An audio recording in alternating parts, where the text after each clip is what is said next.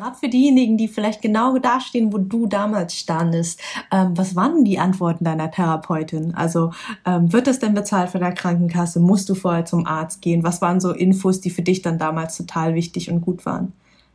Also sie hat ähm, gesagt, ja, die Krankenkasse bezahlt das. Ähm, und ich könnte auch erstmal zu ihr kommen und so ein, so ein Erstgespräch machen. Äh, man könnte sogar bis zu zwei oder drei, weiß ich nicht mehr genau, Gespräche machen, um erstmal zu sehen, ob der Therapeut ähm, einem passt. Hi und herzlich willkommen im Me Too Podcast. Das Schweigen hat ein Ende. Der Name ist Programm. Gemeinsam mit meinen Interviewgästen und mit dir möchte ich das Schweigen brechen. Ich bin Mai, Mentorin und Coach für Traumaaufarbeitung nach sexualisierter Gewalt. Mit diesem Podcast möchte ich meinen Teil dazu beitragen, dass sexualisierte Gewalt entstigmatisiert und enttabuisiert wird. Wenn du mich und meine Arbeit unterstützen magst, freue ich mich, wenn du mir etwas in meine virtuelle Kaffeekasse wirfst. Den Link dazu findest du in den Show Notes. So kannst du dazu beitragen, dass die Inhalte dieses Podcasts weiterhin allen Menschen kostenlos zur Verfügung stehen. Bevor es jetzt endlich mit der Folge losgeht, möchte ich dich einfach nochmal darauf hinweisen, auch wenn du es wahrscheinlich schon selber weißt, dass Inhalte dieses Podcasts dich potenziell triggern können, in Klammern aber nicht müssen. Sollte es so sein, dass du aufgewühlt bist, dass dich irgendwas sehr berührt, dass du mit irgendwas vielleicht sogar nicht klarkommst, dann wende dich bitte an eine Person deines Vertrauens und kümmere dich gut um dich. Und nun wünsche ich dir viel Inspiration beim Hören.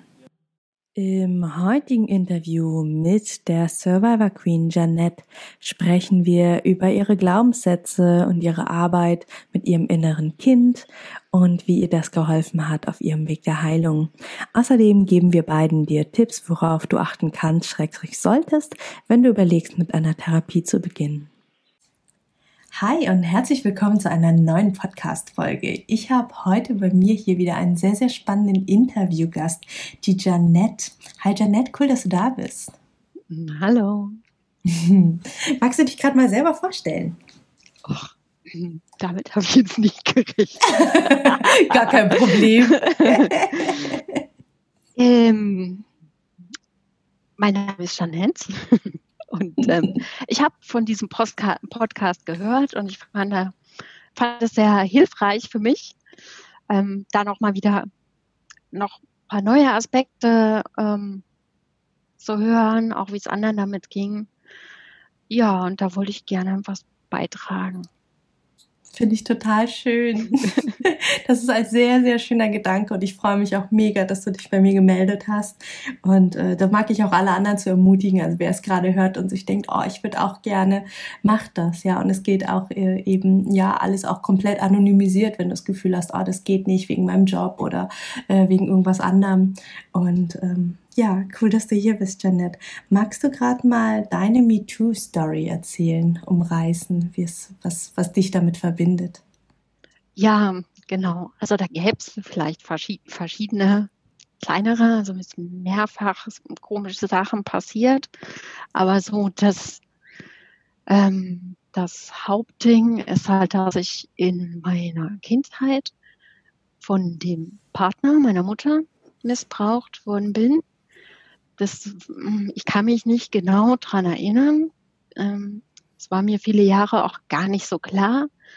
Es äh, kam erst so die letzten Jahre irgendwie hoch, dass da was komisch war, so, so, so Bilder halt, dass der mich abends massiert hat und dann so in dem Bild, Moment, ich bin nackt, wieso bin ich nackt?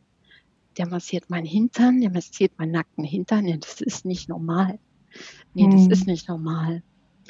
Und halt ähm, auch in Verbindung damit, dass ähm, ich halt so einige psychische Probleme entwickelt habe und in der Zeit, wo dieser Partner mit meiner Mutter zusammen war, auch meine Schwester ganz krasse äh, Probleme entwickelt hat, bin ich sehr sicher, dass da was passiert ist, aber ich ähm, Details ähm, meine Schwester und ich, wir können uns beide leider nicht dran erinnern.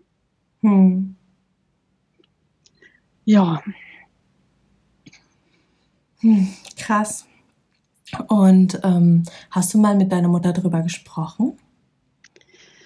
Ich habe mal versucht, das anzusprechen. Tatsächlich wollte ich so einleiten, halt, dass sie ähm, uns als Kinder mal gefragt hat, ob der uns angefasst hat. Ähm, ich wusste da nicht mehr, bei welchem Freund von ihr das war tatsächlich, oder in meinem Kopf war es ein anderer. Ähm, naja, auf jeden Fall hab, wollte ich das einfach so ansprechen. Du hast uns doch mal gefragt, ähm, ob der uns angefasst hat. Und dann hat sie sofort gesagt, nee, das habe ich nicht gesagt. Und äh, dann war ich wie vor den Kopf gestoßen. Das habe ich nie gesagt. Was willst du jetzt damit sagen, dass ich eine schlechte Mutter bin und überhaupt, wieso kommst du jetzt damit? Also das war alles sehr ablehnend. Ich hm. muss sagen, wir waren auch beide ein bisschen betrunken, weil ich vorher auch sonst nicht getraut, das irgendwie anzusprechen. Hm. Hab das dann auch gelassen und bis heute gelassen, weil ich möchte sie auch nicht verletzen. Ich weiß, dass sie sich schuldig fühlt. Also sie fühlt sich sowieso immer schuldig. Das ist auch so ein typisches Muster zwischen uns. Also einerseits irgendwie lächerlich machen, andererseits äh, sich schuldig fühlen. Das, ja, das ganz, sind ganz komische Muster. Ja, ich hätte gerne mit ihr drüber geredet, aber ich traue mich nicht mehr. Also. Hm. Das ist schade. Ja. Ähm, du hast gerade hast gesagt, bis heute, dass ihr nicht drüber geredet habt. Darf ich dich ganz indiskret fragen, wie alt du bist? ich bin 39. Hm. Und weißt du, wann das ungefähr passiert ist, in welchem Alter? Irgendwie Zeitraum? Ich glaube, ich war so zehn. Wow. Ich glaube, ich war so zehn. Meine das heißt, Schwester war jünger. Die mhm. war dann so sieben. Ne? Wow, krass. Das heißt, so 30 Jahre ist das schon alles her. Ja, also verjährt für Anzeige bleibt jetzt, glaube mhm. ich, gar keine Chance.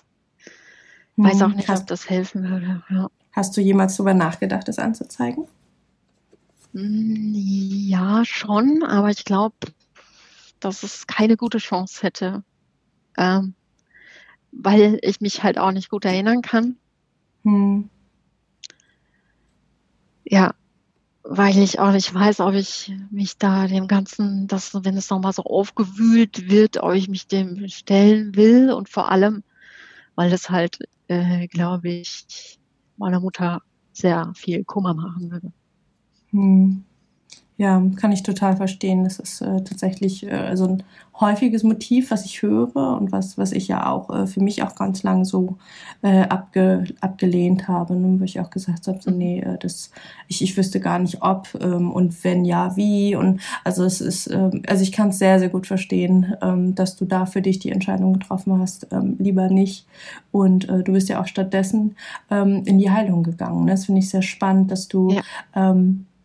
Auch wenn du sagst, ich erinnere mich an kaum was, was ja auch wieder voll normal ist, ja, also der, der, äh, unser Gehirn äh, schützt uns ja vor den Erinnerungen, die für, für uns in dem Alter so grausam gewesen wären, ähm, dass wir nicht weiter hätten leben können, dass wir nicht weiter in dieser Familie hätten sein können, ähm, dass der, unser Gehirn daraus eben eine Teilamnesie macht und das ist das ist was sehr, sehr Normales. Ähm, und ich finde spannend, dass du halt gesagt hast, und auch wenn ich mich an kaum was erinnere, ich gehe den Heilungsweg, ich gehe in Therapie und ich suche mir Hilfe und zwar auf ganz, ganz vielen unterschiedlichen Wegen. Und das finde ich spannend und cool, dass, äh, dass du da hier darüber erzählen magst mit uns. Ja, ich, ich muss sagen, als ich damit angefangen habe, ähm, ich bin zuerst in eine Verhaltenstherapie gegangen, mhm. bei einer sehr, sehr guten Therapeutin in Ludwigshafen. Ähm, und da wusste ich nicht, dass es, äh, dass es eigentlich daher kommt, meine ganzen Probleme. Ich hatte so Probleme mit Beziehungen, die sind immer wieder auseinandergebrochen. Ähm, ja, ich hatte Konflikte auf der Arbeit. Ich hatte ganz, ganz schlimme, blutige, brutale Albträume, mhm. wo auch immer meine Schwester eine Rolle gespielt hat und ich meine Schwester nie retten konnte. Ja, wow. die ist immer getötet worden am Ende oder vergewaltigt worden ähm, in diesen Träumen. Ganz schrecklich. Hm. Ich hatte halt unglaublich viel Angst. mir ist es halt während der Arbeit auch passiert oder bei irgendwelchen blöden Anrufen, zum Beispiel mit der Telekom, dass ich angefangen habe zu heulen, weil ich mich, weil ich irgendwie gemerkt habe, die können mir jetzt nicht weiterhelfen. Und dieses Hilflosgefühl, sobald ich in das Hilflosgefühl geschlittert bin, habe ich mich, da konnte ich nur heulen. Mhm. Und das ist mir halt auch leider auf der Arbeit öfter passiert und es kommt halt überhaupt nicht professionell rüber. Mhm. Dann noch manche Chefs sehen es dann noch so, ah, Erpressung, jetzt die Frauen wieder kommen da mit ihren Tränen und so. Und es hat mich dann noch schwächer fühlen lassen. Also ich habe mich so richtig schwach und hilflos gefühlt, ganz oft. Mhm. Ja, ähm, ja, hatte halt Probleme auch in Freundschaften. Und ja, das Schlimmste war für mich halt so, dass ich gemerkt habe, irgendwie mit Beziehungen funktioniert gar nicht. Und deswegen bin ich da in Therapie gegangen. Auch nur mit, mit einem Schubs von zwei Freundinnen, die auch schon in Therapie waren. Mhm. Und hast du dir da bewusst damals die Verhaltenstherapie ausgesucht als Methode? Nein, überhaupt nicht. ich hatte zwei Freundinnen. Die eine hatte auch ein ganz großes Missbrauchthema und die waren beide bei dieser Psychologin, mhm. ja, die ich auch ähm, empfehlen kann.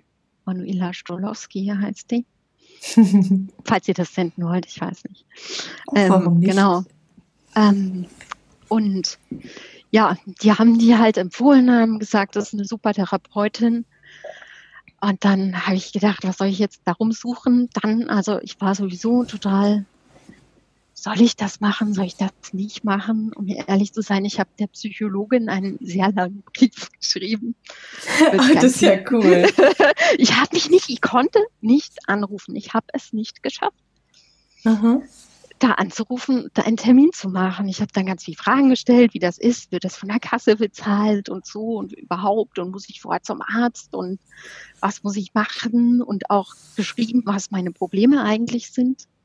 Im Nachhinein war das ganz toll, weil am Ende der Therapie hat sie mir diesen Brief nochmal vorgelesen. Wow. So, stimmt, das Problem hatte ich auch.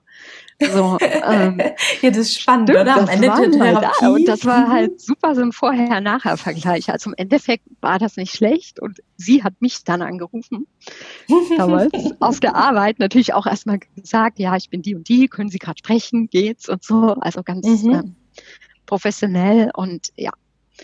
Und so habe ich das angefangen. Tatsächlich ah. hat mich echt viel Überwindung gekostet. So. Genau. Hm, das glaube ich. Aber total goldig mit dem Brief, das habe ich ja noch nie gehört. Finde ich, finde ich voll die schöne Idee, ja. Ja, ich muss sagen, ich vermeide halt so Konflikte, kann ich gar nicht leiden. Oder ich, wenn ich mich was nicht traue zu sagen, dann schreibe ich es demjenigen oft. Also mhm. Ich mache auch lieber so SMS oder so. Ähm, ja, ich telefoniere auch nicht so gern. das, das da habe ich ja Glück, dass du gerade mit mir sogar Video telefonierst. ja, das ist auch ein Teil meiner Konfrontationstherapie. Schön. ähm, genau. Und das war halt für mich die Brücke, quasi, wie ich das machen konnte. Halt, ich konnte das nur so irgendwie per Brief. Mhm. Und so hat es angefangen. Ja. Wow. Und ähm, gerade für diejenigen, die vielleicht genau dastehen, wo du damals standest, ähm, was waren die Antworten deiner Therapeutin? Also ähm, wird es denn bezahlt von der Krankenkasse? Musst du vorher zum Arzt gehen? Was waren so Infos, die für dich dann damals total wichtig und gut waren?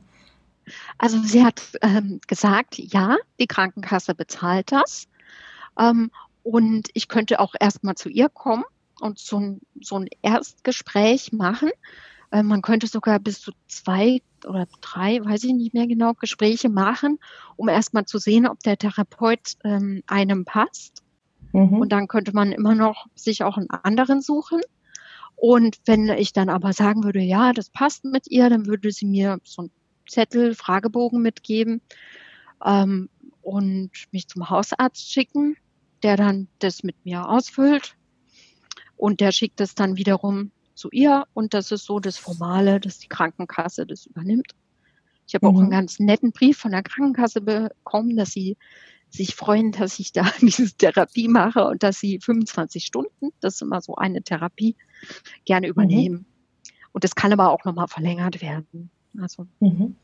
Und ja, haben dir die 25 das, Stunden gereicht oder habt ihr mehr gemacht? Mm, nee, ich habe noch einmal verlängert. Mhm. Genau, für die Verlängerung musste ich dann irgendwie ein bisschen umfangreicheren Fragebogen ausfüllen, aber das haben die auch ohne Probleme bewilligt. Mhm. Und ihr habt dann wöchentliche Sitzungen gehabt oder wie war euer Turnus? Mhm. Jede Woche hatten wir eine Stunde. Ich habe das meistens in die Mittagspause gelegt. Oh, wow. Ja, weil ich ja nicht in Ludwigshafen gewohnt habe ähm, und es aber in Ludwigshafen die Therapeutin halt war und ja, da bin ich dann in der Mittagspause hin auch nicht schlecht, mal eben äh, von der Arbeit kurz in die Therapie und dann zurück. Das stelle ich mir aber auch, äh, also stelle ich mir einen krassen Switch vor, oder? So vom Arbeitsmindset in die Therapie und zurück. Das stimmt, aber ähm, in der Zeit hatte ich nicht so viel Stress auf der Arbeit. Also mhm. es ging und äh, vor allem ich wollte halt auch mit der Therapie anfangen und abends Stunden zu bekommen, ist schwieriger mhm. als äh, mittags. Man muss ja öfter tatsächlich noch ein paar Wochen oder vielleicht auch ein, zwei Monate warten, bis man, mhm. also das kommt immer auf den Therapeuten an, wie der Platz hat. Und wie ja. schnell hast du einen Therapieplatz bekommen? Na, ich musste schon so drei, vier Wochen warten. Mhm. Tatsächlich. Und dann dadurch, dass ich mittags konnte, ging es. Also mhm. sonst hätte es noch länger gedauert. Ja. Mhm. ja, drei, vier Wochen ist relativ flott. Ja, ja, habe schon sehr, sehr viel längere Zahlen gehört, ja. Und ja. Ähm, inwiefern hat dir die Verhaltenstherapie geholfen? Also was habt ihr da gemacht und was, was hast du für Veränderungen bei dir gemerkt? Mm, also die Verhaltenstherapie geht jetzt ähm, erstmal so, da geht es um da, deine jetzigen Probleme und wie kommst du damit klar. Und da habe ich ja einfach so erzählt, wie es mir geht. Und es war erstmal wie so mein Programm abgespult, was ich so immer mache. Oh, ich bin Feuerkünstlerin, ich ähm, äh, habe eine Beziehung, ich habe Freunde ähm, auf der Arbeit, ähm, ich habe einen tollen Job und so. Und sie dann so das zusammengefasst, also sie haben ein erfüllendes Hobby, sie haben eine Beziehung, bla bla bla. So, also was machen sie hier eigentlich? Und dann bin ich so nach Hause und dann diese Frage in meinem Kopf, was machen Sie hier eigentlich? Was machen Sie hier eigentlich? Ihnen geht's doch gut. Und dann so, hm. und es hat so in mir geköchelt. Also da ging es halt so los, dass ich dann, dass ich auch gemerkt habe, ne, dass ich nach außen immer die super starke Powerfrau raushängen lasse. Mhm. Ja, tatsächlich so, dass auch niemand auf die Idee kommt, mir zu helfen, weil ich kann ja alles selbst. Ja. ähm, ähm, ja, das ist halt tatsächlich so ein Muster war, ein Verhaltensmuster, was ich mir antrainiert habe, um mich zu schützen. Also mhm. so und oder sie hat auch zum Beispiel sind wir so diese Situation mit meiner Mutter äh, durchgegangen und und da hat sie auch gesagt, na ja, das sind Vermeidungsstrategien von ihr, ne, wie diesem, dass sie entweder sich lächerlich über was macht oder oder dass sie es komplett verneint. Also dass es alles so Strategien sind. Und ja, das ist auch sicherlich nicht böse meint, aber ja, am Anfang von der Therapie war ich auch sehr, sag ich mal, ich mir immer so vor meine Mutter gestellt, nein, die hat nichts falsch gemacht, alleinerziehend mit zwei Kindern. Hm. Und während der Therapie kam es dann schon so dazu, okay, sie hat halt schon Fehler gemacht oder in mir gewisse Verhaltensmuster geprägt, ähm, die damals nützlich waren und es jetzt eben nicht mehr sind. Und ja, also da dann doch zu sagen, okay, da sind Fehler passiert, aber ähm, sie hat halt auch nur das Beste gemacht, was sie damals konnte. Ja? Und mhm. äh, so haben wir halt, sind wir durch verschiedene, oder ich habe ihr gesagt, ich habe gerade Streit mit meiner Kollegin und ich traue mich nicht, was zu sagen oder ich ärgere mich so. Und ja, das war halt oft mein Problem, dass ich, sag ich mal, mich sehr geärgert habe über Dinge und das nicht gesagt habe, weil das war auch so eine meiner Strategien, halt schlucken. Einfach, ja, ich wirklich Streit vermeiden, schlucken und dann irgendwann bin ich vielleicht doch explodiert. Ja. Hm. Weil ich konnte mich ganz schlecht abgrenzen, konnte nicht Nein sagen und habe dann ganz oft auch in Beziehungen Dinge getan, die ich eigentlich nicht wollte. Mhm. Und das, das kennen, kennen wahrscheinlich viele. Ich kenne es auch von vielen von meinen Freundinnen, dass also Frauen auch sowieso dazu neigen, gefallen zu wollen. Und ja, das war halt auch bei mir so ein Muster, gefallen wollen. Ich habe ganz viele Dinge gemacht, die ich nicht wollte, für die ich mich heute schäme. Ja, Und ja, an diese Dinge sind wir rangegangen. Sie hat mir auch ein Buch empfohlen, ähm, das heißt Aussöhnung mit dem inneren Kind. Hm, mhm. Da habe ich dann für mich selber, weil ich wollte halt nicht nur bei ihr in der Therapie was machen, ich wollte auch selber noch zu Hause was machen. Und ich habe sie halt auch gefragt, was kann ich denn noch machen? Da hat sie mir dieses Buch empfohlen. Hm, und da gibt es auch noch ein Arbeitsbuch dazu. Und dann habe ich halt angefangen, auch ähm, noch mit verschiedenen Büchern zu arbeiten, halt diese innere Kindarbeit, das hat mir echt sehr viel gebracht. Mhm. Ja. Magst du da ein bisschen zu erzählen, was das ist und wie du damit gearbeitet hast? Ja, da geht's, da geht's auch darum, was, ähm, wie wirklich nochmal zu schauen, wie ist man als Kind äh, von den Eltern behandelt worden. Ja, die Eltern haben natürlich alle ihre eigenen Themen, aber das zum Beispiel, was weiß ich, gibt es Verhaltensmuster. Ähm, zum Beispiel meine Mutter war immer sehr, sehr gestresst und die wollte halt, dass ich im Haushalt Dinge mache und wenn die nach Hause kam und das war nicht gemacht, da war die Hölle los und ich habe halt immer schon so total Angst gehabt, wenn sie nach Hause gekommen ist, habe ich alles richtig gemacht und so. Hm. Ähm, solche, solche Sachen und die, die prägen halt dann so Glaubenssätze, wie, naja, du wirst nur lieb gehabt, wenn du funktionierst. Wenn du das machst, was die Leute von dir erwarten. Mhm. Ja, weil sie halt auch das Muster hatte. Ich habe das leider übernommen und ich habe es schon größtenteils aufgelöst, ja, dass wenn jemand halt nicht das macht, was ich will, oder halt nicht, was ich, oder mir die Liebe gibt, dann ziehe ich mich so zurück. Irgendwie, das hat sie auch so gemacht. Ihr war es natürlich nicht bewusst, das weiß ich auch, aber ähm, das hat halt so Muster geprägt und auch dazu mhm. geführt, dass ich Dinge mache, die ich eigentlich gar nicht machen mag, anderen gegenüber. Ja. Ähm, ja, um, um sowas geht's in der inneren Kindarbeit oder ja, dass das Kind das Gefühl hat, es muss die Eltern trösten oder so. Und dann kann auch zu so einem Helferkomplex führen. Also solche Dinge werden dann mal aufgeklärt, die werden einem klar und man schaut dann auf die Glaubenssätze, die man entwickelt hat dadurch, wie zum Beispiel, ich bin nicht genug, ähm, ich bin nicht liebenswert oder ich bin nur liebenswert, wenn ich funktioniere, ich genüge nicht, solche Sachen oder ich kann nichts, also das ist jetzt bei mir nicht, aber gibt es bei anderen halt auch. Hm. Ne? Also ähm, und diese Glaubenssätze, die führen dazu, dass man Strategien entwickelt, um die zu vermeiden. Vermeidungsstrategien. Mhm. Und oh, ja. das sind die, und die, die waren ja mal nützlich, überlebenswichtig, und die behält man meistens. Ähm, so das innere Kind, das ist immer noch da in einem und das hat immer noch diese Strategien und die haben damals funktioniert und die sind manchmal immer noch nützlich, aber meistens heute eher kontraproduktiv. Und da geht es darum, die halt aufzulösen, wie man es auch erkennt. Einfach sich, wenn man sich des Musters bewusst wird oder auch, dass jemand anders, wenn er einem jetzt sagt, oh, du hast vergessen, mir das und das mitzubringen. Ja, beim Einkaufen, ich habe dir doch gesagt, bringt mir es mit.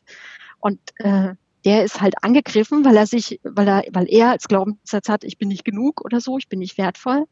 Und dann, das löst so einen Streit aus und dann, also dass einem auch bewusst wird, wenn man bei anderen irgendwie Triggerpunkte drückt oder wenn man selber so Sachen getriggert werden. Darum geht es in dieser innere Kindtherapie.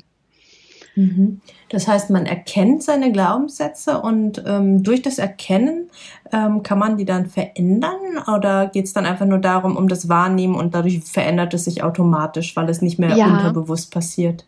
Also beides. Es geht halt mhm. auch um das Wahrnehmen, aber auch, sag ich mal, um sag ich, mit dem inneren Kind sich zu verbinden, sich selbst zu trösten und dem auch zu sagen, hey, die Strategie ist heute nicht mehr nützlich. Mhm. Aber danke, dass du auf mich aufgepasst hast, so die ganze Zeit. Mhm. Also es ist viel Kommunikation mit sich selbst auch. Ja. Mhm. Das ist schön, ja. Ja, das äh, innere Kinderarbeit ist auch was, was mir total geholfen hat. Bei mir war es das Buch Das Kind in dir muss Heimat finden von der Stefanie Stahl. Ja, ja, also ich, also ich glaube, ähm, also innere Kindarbeit ist ja, ist ja tatsächlich auch einfach was, ähm, eine psychotherapeutische Methode. Also es ist überall irgendwie ähnlich. Ich glaube, da kann man sich irgendeins der großen, guten Bücher rauspicken. Und äh, ja. ja. also für mich war es auch total spannend, dann zum Beispiel zu erkennen, äh, dass Perfektionismus eine Schutzstrategie war bei mir. Mhm. Also ich habe immer versucht, die perfekte Tochter zu sein, die perfekte Freundin, die perfekte Schwester, also überall perfekt, ähm, weil ich nämlich genau diesen Glaubenssatz hatte, ich bin nicht gut genug, ich reiche nicht. Mhm. Und äh, bin dann eben dauernd rumgelaufen und habe versucht, alles perfekt zu machen, damit niemand auf die Idee kommen kann, mir zu sagen, ich hätte irgendwas nicht hinbekommen oder irgendwas nicht gemacht. Aber damit ja, äh, landet man ganz schnell im Burnout. ja. So, das war's mit dem ersten Teil des Interviews mit Janette. Im nächsten Teil übermorgen sprechen wir darüber, welche Therapiemöglichkeiten es eigentlich gibt und was sie genutzt hat. Und wir sprechen ganz speziell über Themen wie NLP, neurolinguistisches Programmieren, Tantra und Yoga. So, damit sind wir am Ende dieser Folge angelangt. Wenn dir der Podcast gefallen hat, freue ich mich, wenn du mir etwas in meine virtuelle Kaffeekasse wirfst. Die findest du in den berühmten Show Notes. Dort lohnt es sich aber auch ganz unabhängig von meiner Kaffeekasse reinzuschauen. Denn da findest du den Link zum kostenlosen Download meines E-Books, das Trauma Kit. Trauma verstehen und Flashbacks endlich in den Griff bekommen inklusive Notfallübung und alles in leicht verständlicher, traumasensitiver Sprache. Außerdem findest du dort auch Infos zu meinen Online-Kursen, wann mein nächstes Gruppenprogramm startet und wie du mit mir im 1 zu 1 arbeiten kannst, wenn du das denn möchtest. Und nun wünsche ich dir von Herzen alles Liebe. Wir hören uns in der nächsten Folge wieder. Alle zwei Wochen montags erscheint hier eine neue Podcast-Folge. Und vergiss bis dahin nicht, du bist nicht alleine.